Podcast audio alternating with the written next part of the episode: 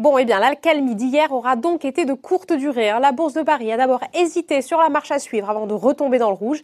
Les investisseurs se montrent que moyennement convaincus par l'artillerie lourde déployée par la Fed. Bref, si elle voulait calmer les marchés, c'est raté.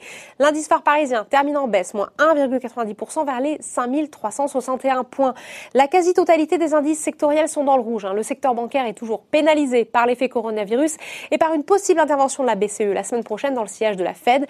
Il faut dire que ce type de décision de politique monétaire n'arrange pas les affaires des banques. Hein.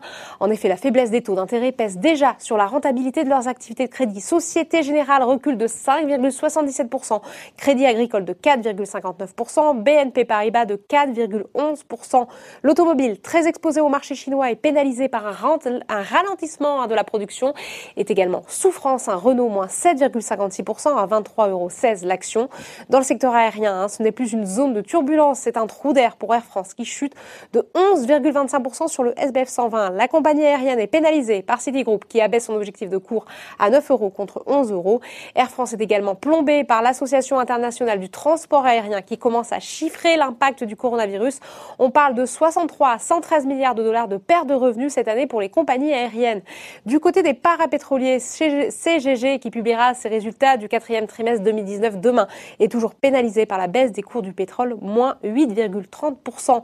Malgré des résultats sans surprise publiés hier, on note que la biotech DBV Technologies accuse la deuxième plus forte baisse sur le SBF 120. Parmi les hausses sur le SBF 120, toujours Corian est en tête de l'indice, plus 2,92%. Le spécialiste de la prise en charge de la dépendance bénéficie d'un relèvement de recommandation de HSBC qui passe de acheter à conserver avec un objectif de cours à 50 euros contre 40. Rémi Cointreau est également bien orienté, tout comme Pernod Ricard qui a annoncé l'acquisition d'un jean ultra premium au Japon. Dans ce contexte, les groupes vin et de spiritueux font figure de valeur défensive. Aux États-Unis, la bourse de New York décroche une heure après l'ouverture. Un le Dow Jones recule de 2,4%, tandis que le Nasdaq rétrocède 1,8%. L'issue, tant sanitaire qu'économique, continue d'être incertaine aux yeux des investisseurs. Voilà, c'est tout pour ce soir. N'oubliez pas, toute l'actu éco et finance est sur Boursorama.